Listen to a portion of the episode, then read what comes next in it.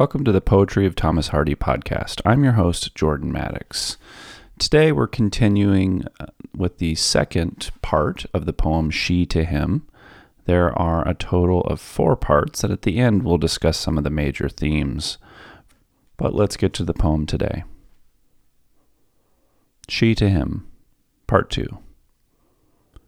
Perhaps long hence, when I have passed away, some other's feature, accent, thought like mine, will carry you back to what I used to say, and bring some memory of your love's decline.